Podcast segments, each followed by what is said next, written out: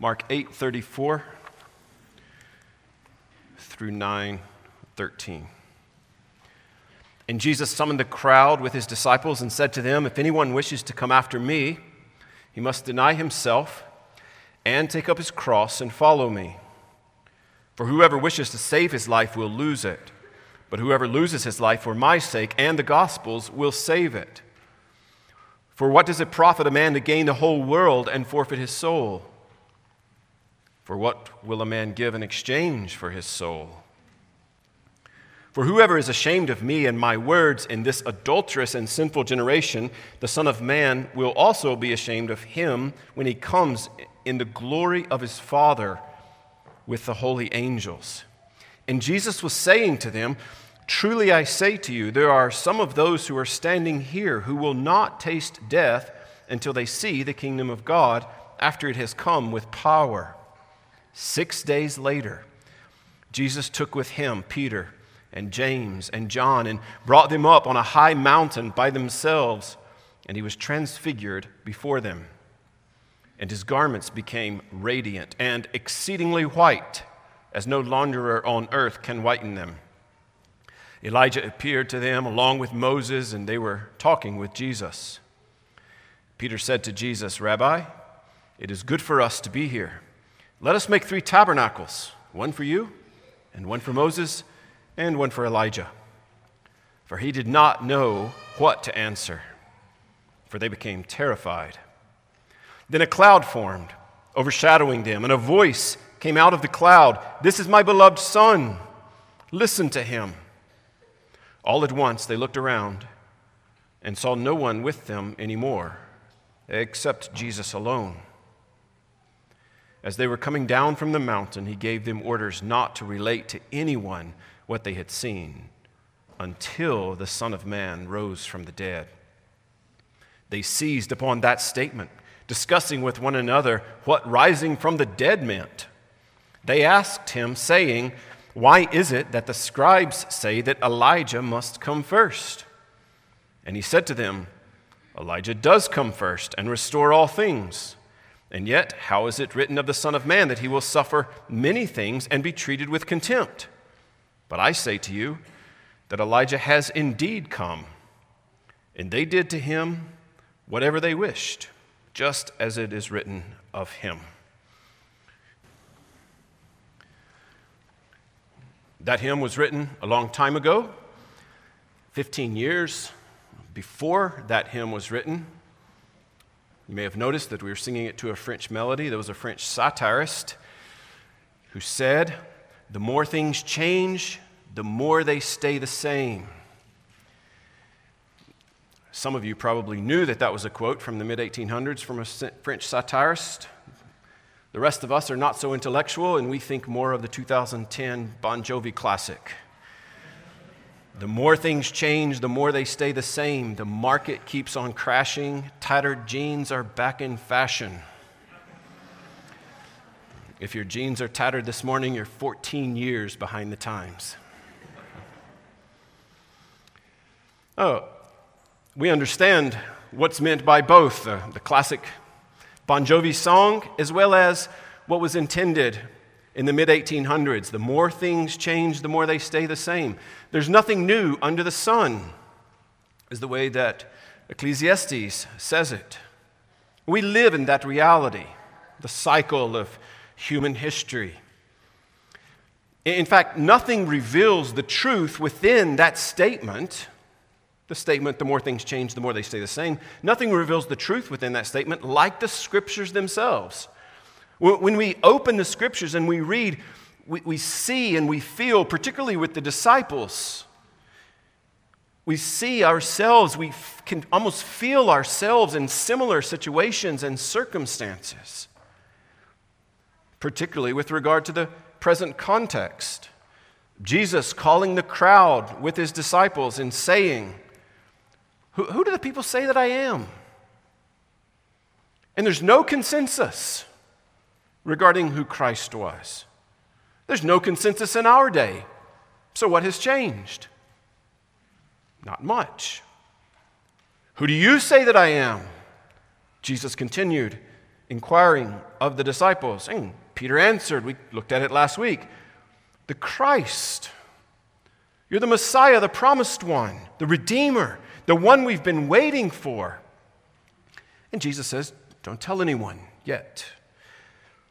Because the full implications of him being the Messiah were unrealized by most. They were unrealized by the disciples themselves, though they knew more than many of the masses around them. The full implications were unrealized, namely the suffering aspect, the rejection that he would undergo, the being killed by sinners, the being raised up on the third day it was, it was as if Jesus was speaking a foreign language when he got to these, this aspect of his life that was just around the corner. When he began to emphasize, You're right, I'm not just the Christ, but the crucified Christ. I'm not just the person, the second person of the Trinity, but I came to accomplish a work, a work of salvation that requires suffering and death and being raised again. So, not only did most people not understand the Messiah's mission, the disciples themselves are still very much in the dark about it. The suffering, the dying, the being raised from the dead, but also the return, the promised return of Christ. Christ's second coming will be glorious and it will be characterized by his might and his power. And what we see here in the passage this morning that we know commonly as the Transfiguration is a display of the might and the power and the glory of God in the person of Jesus Christ as a means of encouraging the immediate audience of the disciples, but us as we've gathered together this morning to consider his word and his person and his work. 2 Thessalonians 1 9 and 10. These will pay the penalty of eternal destruction away from the presence of the Lord and from the glory of his power. When he comes to be glorified in his saints on that day, to be marveled at among all who have believed. His return will be marked with glory and power, and it will be nothing but perfect bliss for those who are in Christ. And it will be absolute misery, eternal misery for those who refuse to repent and believe. And here in the early verses of Mark chapter 9, Jesus puts his glory and his power on display in a way that is unlike any other during his earthly life. Because it includes this promise of not just the suffering and the dying and the being raised from the dead, but that return. When he comes again to be glorified in his saints, when he comes again and consummates the kingdom that he inaugurated. The first three points of suffering, dying, being raised from the dead, and returning, the first three are history for us. It was all future for the disciples. But the first three are history for us. So a little easier for us to believe. We can at least go and see where it was written about how it happened. But the returning, still lingering.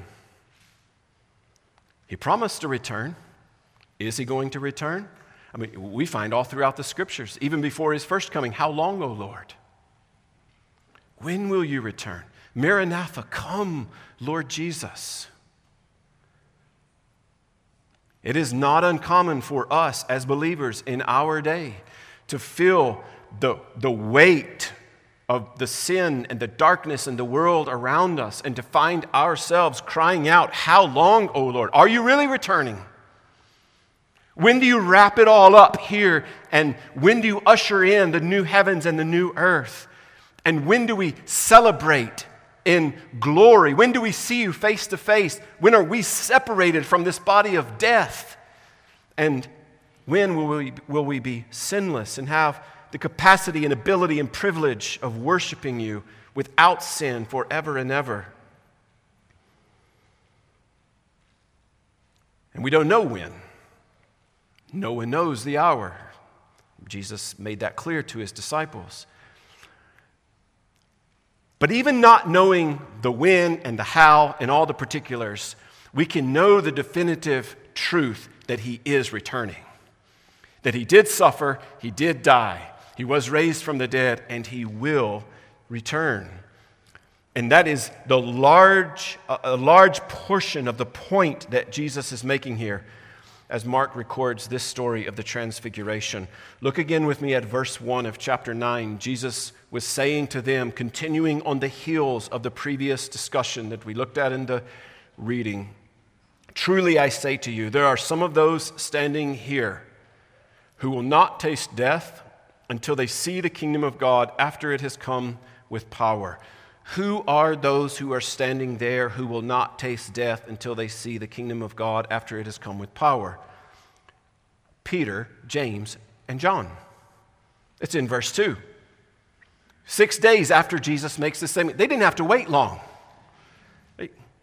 We've been waiting a long time for him to return. They didn't have to wait long at all to see the kingdom of God after it has come with power, to get a little glimpse. It wasn't in finality, but they were given a little taste of heaven on the mountain that day. And if God will help, maybe we'll get a little of that taste as well in order that we might continue putting one foot in front of the other spiritually, walking through this life.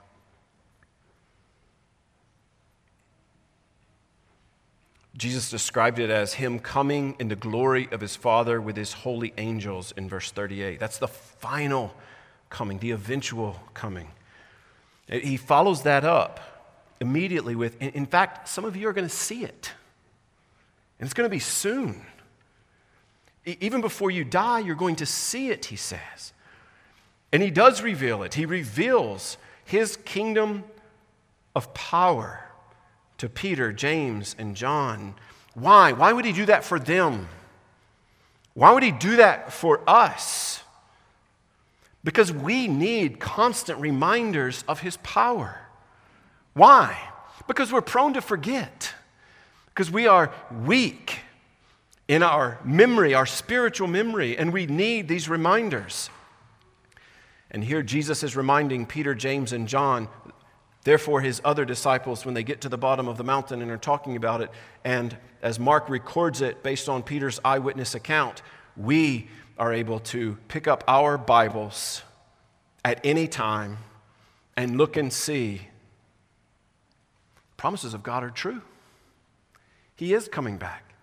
In the most difficult days, in the darkest hours, we have the written word of God that is all true all of his promises are yes and amen in Christ.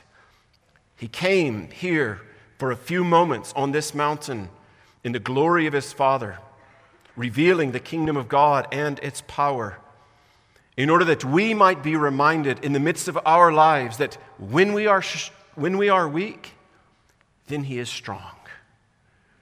And we can live in that strength. When we are prone to doubting, and we are, we can look and see His goodness and His promises and His plans for His people.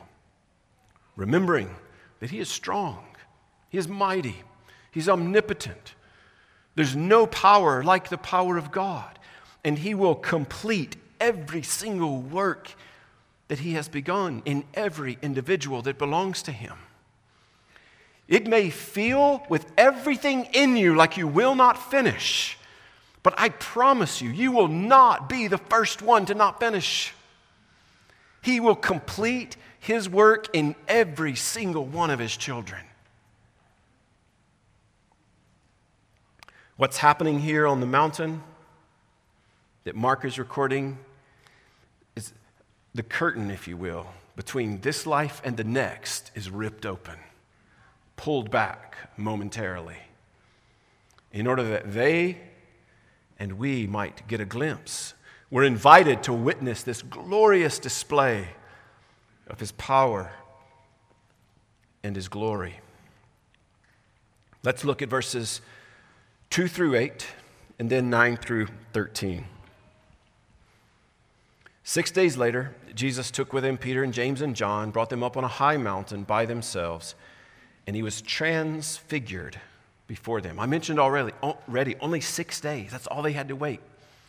They're all confused, even questioning and rebuking Jesus on Peter's part, on behalf of the other disciples as well, with regard to his suffering and his dying and his being raised again and his returning.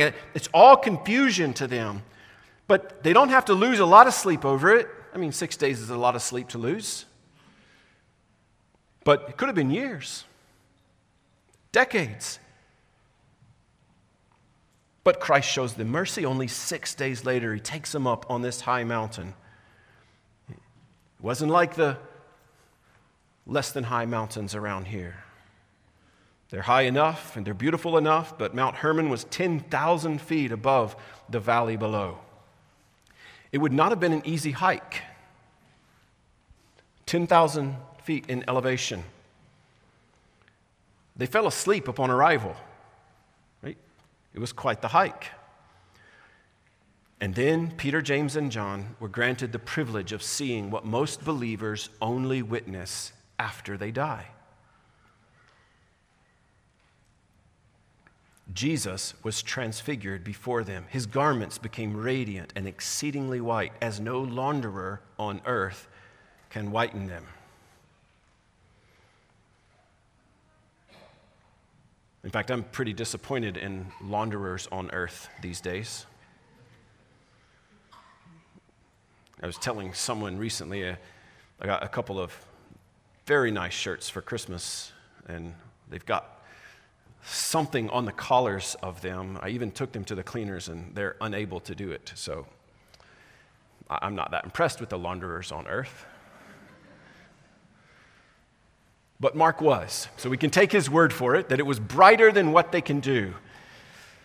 Um, they saw the revealed glory of God the Son, Jesus transfigured before him. The light of the gospel of the glory of Christ, who is the image of God, the glory of God in the face of Christ, they're witnessing this before their eyes. Something they never seen before, never even imagined it.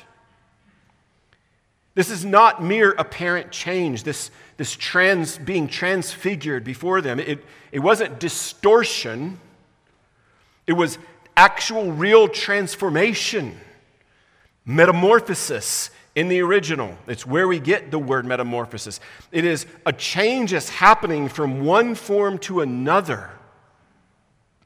His garments became radiant and exceedingly white.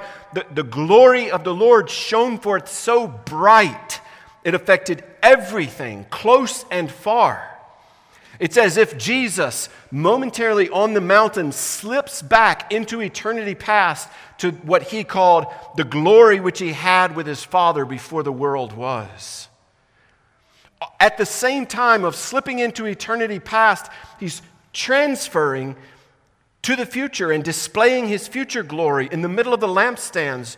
John writes, I saw one like a son of man, clothed in a robe, reaching to the feet, and girded across his chest with a golden sash. His head and his hair were white like white wool, like snow. His eyes were like a flame of fire. His feet were like burnished bronze when it has been made to glow in a furnace, and his voice was like the sound of many waters. In his right hand he held seven stars, and out of his mouth came a sharp two edged sword, and his face was like the sun shining in its strength. That's John on the Isle of Patmos, the apostle who witnessed this and then sees Christ again. Here on the mountain, Jesus transitions, as it were, back to the glory that he had with the Father before he took on flesh, and transitions to the glory that he would have with the Father again. John writes elsewhere about this occasion We saw his glory Glory as of the only begotten from the Father, full of grace and truth. Remarkable display. Jesus is transfigured before them, and they're speechless, at least at this point.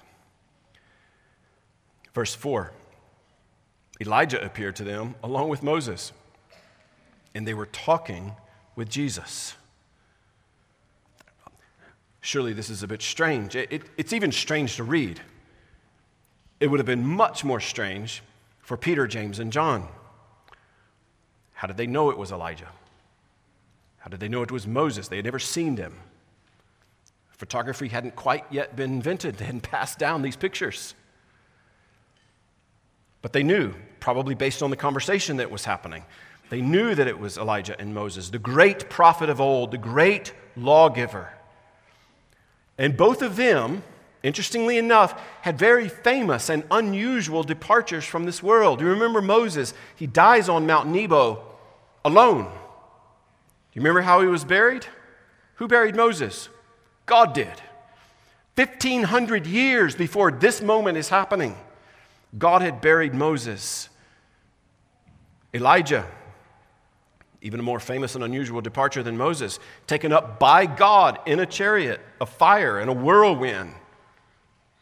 It hadn't been recently, 900 years before this moment. 900 years earlier, he had been taken up, dead for centuries, Moses and Elijah. But still, somehow, some way, very much alive and safe in the hands of God. And that's the intent of the picture. Peter, James, and John, what I'm telling you, that I must suffer and die and be raised again and that I'm going to return, it's true. There is another realm, we might say, that there's another world. Eternity exists. These men of old that you read about and you trust in the message that they wrote, they are not dead, but they are alive. They're part of the spirits of the righteous made perfect that the writer of Hebrews writes about. We have no idea how they have their bodies at this point. We'll just assume that somehow they were provided their bodies there uh, for this account. Though dead long ago, they are alive and safe in the hands of God. This is quite the object lesson for those who doubt the resurrection. And Jesus is providing evidence of his resurrection prior to it happening. Still, some would doubt. Still, some of us doubt. But Jesus is saying, Don't you see Moses? Don't you see Elijah? This same reality is available to us. I mean, the reality of being with Jesus and talking with Jesus. Elijah and Moses, the ultimate summary of the Old Testament, the law of God, the prophets. Jesus himself said, Do not think that I came to abolish the law or the prophets. I did not come to abolish, but to fulfill. And here in the Mount of Transfiguration, Jesus is saying just that in picture form. He was the fulfillment of everything that the law taught. Jesus was and is the fulfillment of everything that the prophets promised. But their role, their role in history was preparatory, primarily. And the, and the prep work is done. Jesus is on the scene. The prep work is complete. Christ has arrived. The prep work is finished. And Jesus has fulfilled all that the law taught and all that the prophets promised. Elijah and Moses represented the culmination of everything promised in the Old Testament. Them being there with Christ at the Mount of Transfiguration, they are in unity together saying, Christ is all in all. He is your all in all. Jesus would later further confirm, in fact, that all of the law and all of the prophets and all of the Psalms were about him. Luke 24 44. All things which are written about me, Jesus says, in the law of Moses and in the prophets and in the Psalms must be fulfilled. Thus it is written that Christ would suffer and rise again from the dead on the third day, and that repentance for forgiveness of sins would be proclaimed in his name to all the nations. Elijah appeared with Moses and they were talking with Jesus. What are they talking about? Luke tells us. Luke's version of the story tells us what they were talking about. He doesn't tell us everything that their conversation consisted of, but in Luke 9, he tells us that they were discussing his departure, Jesus' Jesus' departure, which he was about to accomplish. His exodus, literally. They were discussing the exodus that Christ was about to accomplish, securing redemption and freedom for his people. And I imagine when we see him, we'll talk about the same thing the glories of our salvation and what he has done for us through his shed blood. For Moses and Elijah, that amazing event that they had lived in hope of, looking forward to it, trusting that it would one day happen. That great work of the promised Messiah that they themselves died in reliance upon, having no hope but that what they had taught and what they believed was true in Christ. How could they not discuss this marvelous, matchless event that had resulted in the salvation of their souls? The whole reason they're there on the Mount that day is because of what Christ was about to do. Now, this is mind boggling for our finite minds that work based on chronology.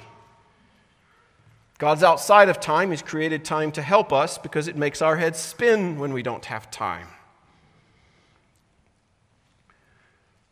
Peter said to Jesus, Rabbi, it is good for us to be here.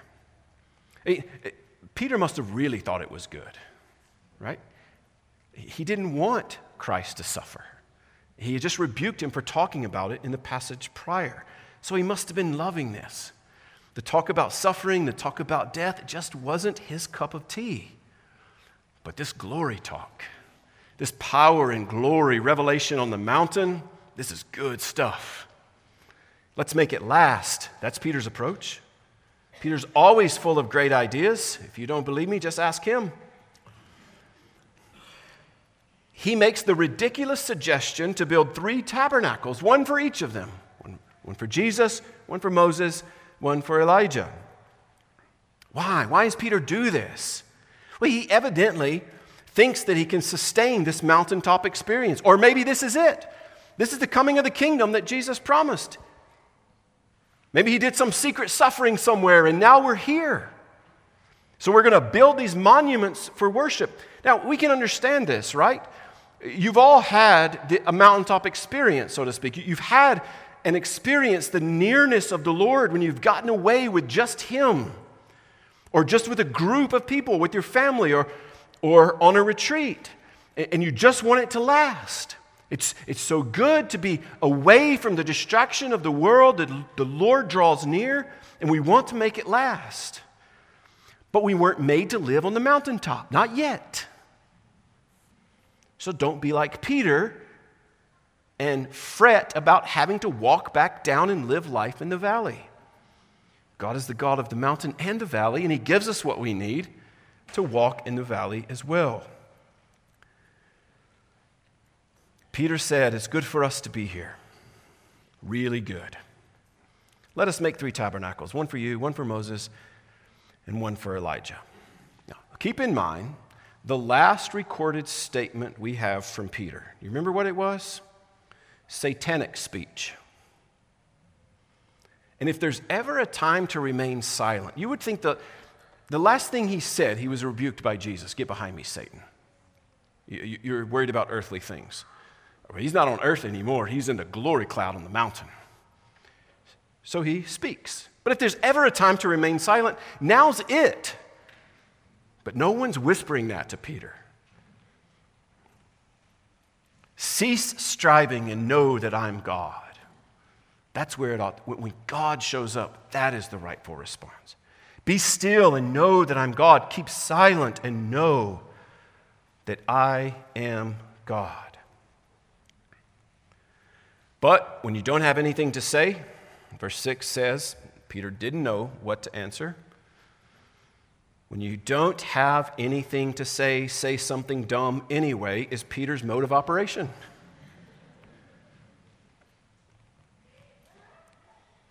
His primary mode of operation, or you call it Peter's mode of operation, is when you don't have anything to say, say something dumb anyway.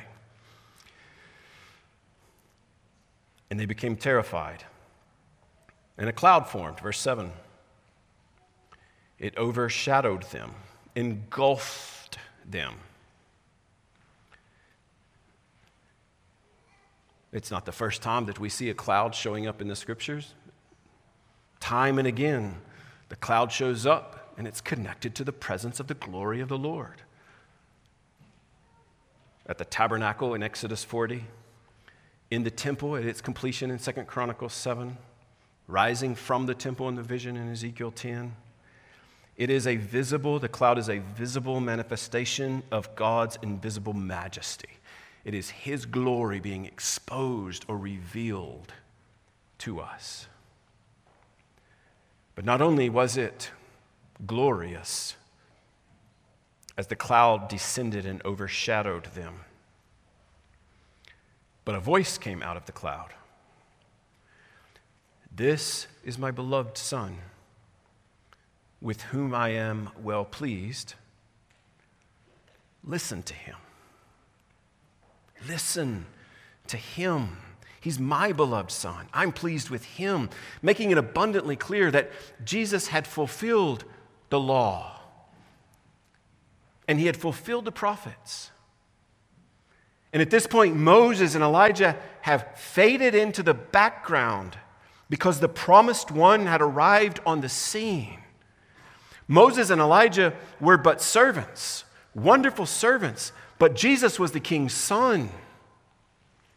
They were like stars in comparison to Christ as the bright, shining sun, who is the center of everything. Moses and Elijah faded to the background because Jesus doesn't have peers. He's made us co heirs, yes, but he doesn't have peers. He wasn't consulting with his colleagues on the mountain that day. He was verifying, making it clear to us and to everyone that he had fulfilled all of the law and the prophets. And God was making perfectly clear with his voice from heaven that Jesus was the only one worthy of worship. He was the only one deserving of praise. Jesus was transfigured before them. What happened? Deity for all of eternity in the second person of the Trinity was at the incarnation was wrapped in humanity. And now that deity is permeating the frailty of that human flesh, shining brightly for those on the mountain that day to witness. And not just to sit idly by, but to glory in and to be encouraged by. It wasn't a derobing of flesh. Jesus didn't drop his flesh for the deity to shine through. It wasn't a deification of his flesh, but a bright outshining of the essential deity that he has always had is being displayed where the incarnation is a veiling of the divine nature of Christ, because in him, Colossians 2 9 tells us, in Christ all the fullness of deity dwells in bodily form. The humanity veils the evidence of his deity, which is his glory. But here there's a glimpse of Christ's majesty at his powerful coming here on the mountain. It prefigures that glorious return of Christ.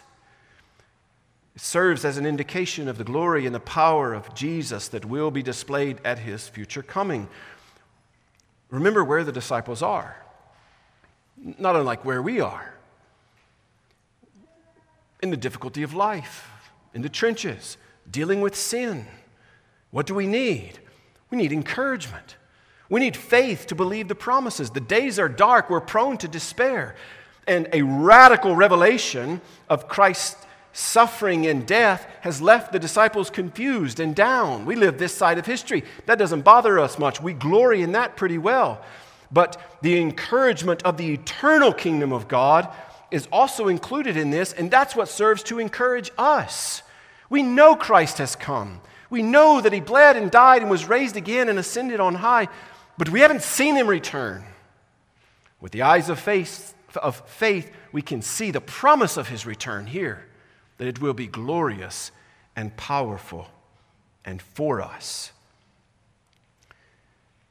He is transfigured to convince the disciples beyond a shadow of a doubt about the reality of the eternal kingdom of God. What we see, what we feel, where we live, it all feels so real and so eternal. And it is very real, but it is not as eternal as the kingdom of God. So it's not just to convince the immediate, the disciples in the immediate context, but also to, to convince us of the same that Jesus is God's Son, and we must listen to him. So then Peter, James, and John looked around, and no one's there, just Jesus. And just like that, the curtain closes back. And the here and the now is what they have. But they saw the glory. What do they do? Verse 9 they seize the opportunity to ask Jesus some questions that they are still confused about.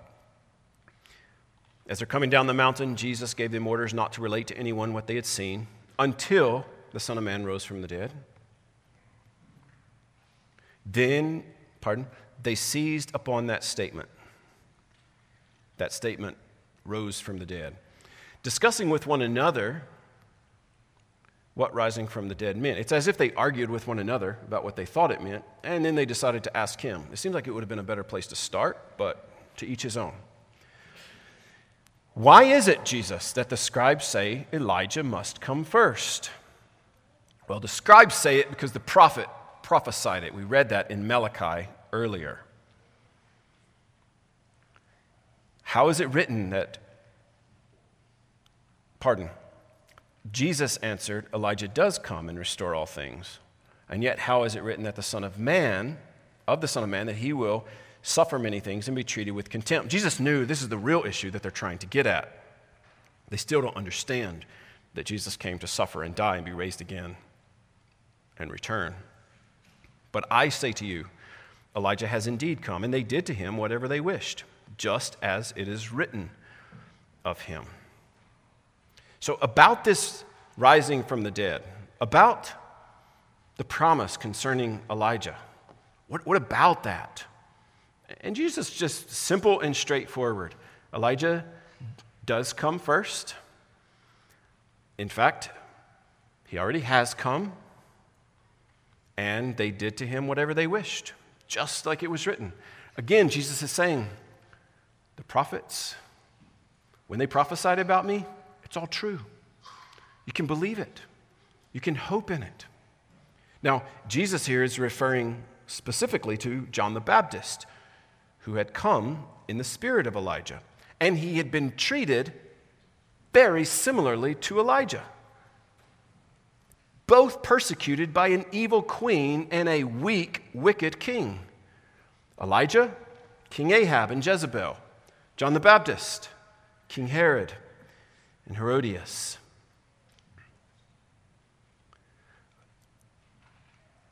The inquiry that the disciples pose here and Jesus' answer.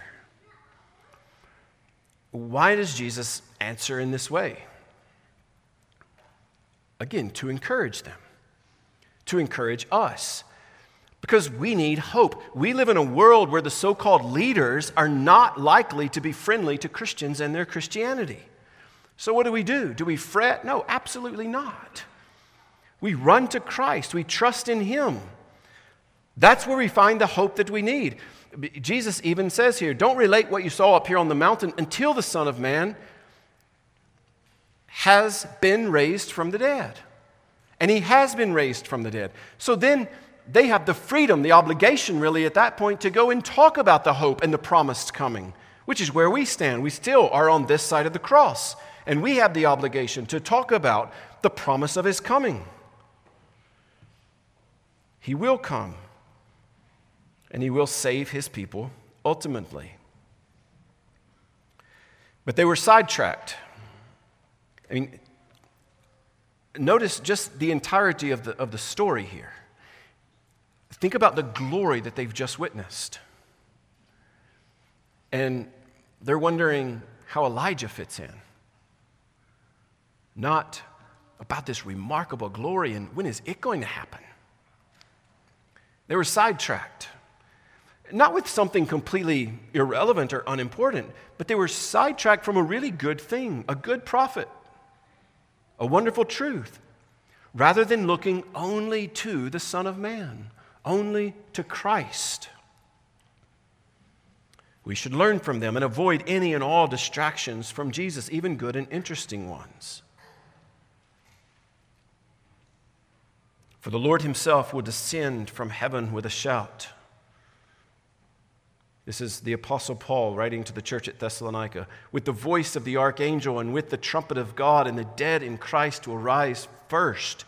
So here's Paul confirming that what Jesus has revealed and taught, which is what the prophets promised and what the law taught that it's all true and it's going to happen. The dead in Christ will rise first. Then we who are alive and remain will be caught up together with them in the clouds to meet the Lord in the air. And so we shall always be with the Lord. There's the great hope, the great encouragement. It does not matter how dark the days are now, we will always be with Him when He descends. And He will descend, He will return. So, with all of that, I'll close with three things for us to remember that are communicated by the Transfiguration, by this story. There's definitely more truths in here, but if we remember these three, I trust it, we will benefit as a result. Here's the first one all of the law fulfilled in Christ. You can probably guess the second one. All of the prophets fulfilled in Christ. And the third one, by far the most important this is my son. Listen to him. Listen to him. He, Christ, is how God speaks to his people exclusively. He has determined to speak to us through Jesus Christ. God, after he spoke long ago to the fathers in the prophets in many portions and in many ways, that is the way that God spoke previously, Hebrews chapter 1. In these last days, the writer of Hebrews continues, in these last days, he has spoken to us in his Son, whom he appointed heir of all things, and through whom also he made the world. And he is the radiance of his glory and the exact representation of his nature and upholds all things by the word of his power. When he had made purification of sins, he sat down at the right hand of majesty on high. So God did speak to our fathers in the prophets in many portions and in many ways. In our day, he only speaks to us in Christ, which is what the Father says here on the mountain. This is my Son, in whom I'm well pleased. Listen to him. Don't listen to all the other clamoring voices. Don't listen to anything but Him. Peter would go on and reference this occasion in his second letter. The way he talks about this occurrence on the mountain, he says it this way We were eyewitnesses of his majesty. Peter confirms he's there. Mark's not making it up. Peter was there. He was an eyewitness of the majesty, the glory, and the beauty and the power of God being displayed. But, but Peter continues in his letter. We were eyewitnesses of his majesty. For when Jesus received honor and glory from God the Father, such an utterance as this was made to him by the majestic glory. This is my beloved Son, with whom I'm well pleased. And we ourselves, Peter says, Peter, James, and John, heard this utterance made from heaven when we were with him on the holy mountain. So we have the prophetic word made more sure. There's the confirmation that was happening there, to which you do well to pay attention as to a lamp shining in a dark place until the day dawns and the morning star arises in your heart. We have the word made more sure. The words that were heard at the transfiguration this is my son. Listen to him. And the words read from the Bible are from the same source, from God Almighty. And Peter says, You do well to pay attention. We do live in a dark place. What is our light? The Bible is a lamp unto our feet and a light unto our path. How long? Until the day dawns and the morning star rises in your heart, until he returns, until he comes back. We pay attention, we listen to him. We listen when he says that he has the words of life. We listen when he says, If anyone is thirsty, let him come to me and drink, and he who believes in me, as the scriptures said, from his innermost being will flow rivers of living water. We listen when he says, Come to me, all who are weary and heavy laden, and I will give you rest. Take my yoke upon you, and you'll learn and learn from me, for I am gentle and humble in heart, and you'll find rest for your souls. For my yoke is easy and my burden is light. We listen when he says, If anyone wishes to come after me, he must deny himself and take up his cross and follow me. The more things change, the more they stay the same. In the early days of the church, the message of the gospel was repent and return so that your sins may be wiped away in order that times of refreshing may come from the presence of the Lord, and that he may send Jesus, the Christ appointed for you, whom heaven must receive until the period of restoration of all things about which God spoke by the mouth of his holy prophets from ancient time, and by which he confirmed at the transfiguration, and by which we are hoping in this morning his final return his ultimate return is part of the basic gospel message. The more things change, the more they stay the same. May God help us to repent and return and receive the forgiveness of sins and experience the times of refreshing that come from the presence of the Lord. And rather than seeking to live on the mountaintop when those times come, May we commune with him and cultivate his nearness, even in the valley, as he gives us strength when we're weak, as he gives us clarity when we're confused, as he gives us hope when we're doubting. May he help us to walk with him in the midst of days that seem like they're changing, but really it's still the same. And he is the same yesterday, today, and forever. Let's pray.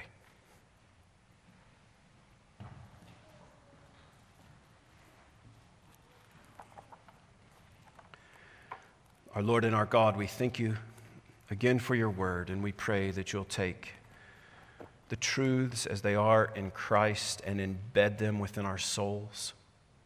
That you will bring about faith and repentance initially for those who are lost and continually for each of your children that you'll help us to not be distracted with the good things, but to be increasingly enamored with the glory of Jesus, seeking Him with our whole hearts, in order that you might receive honor and glory now and forever. We pray in Jesus' name. Amen.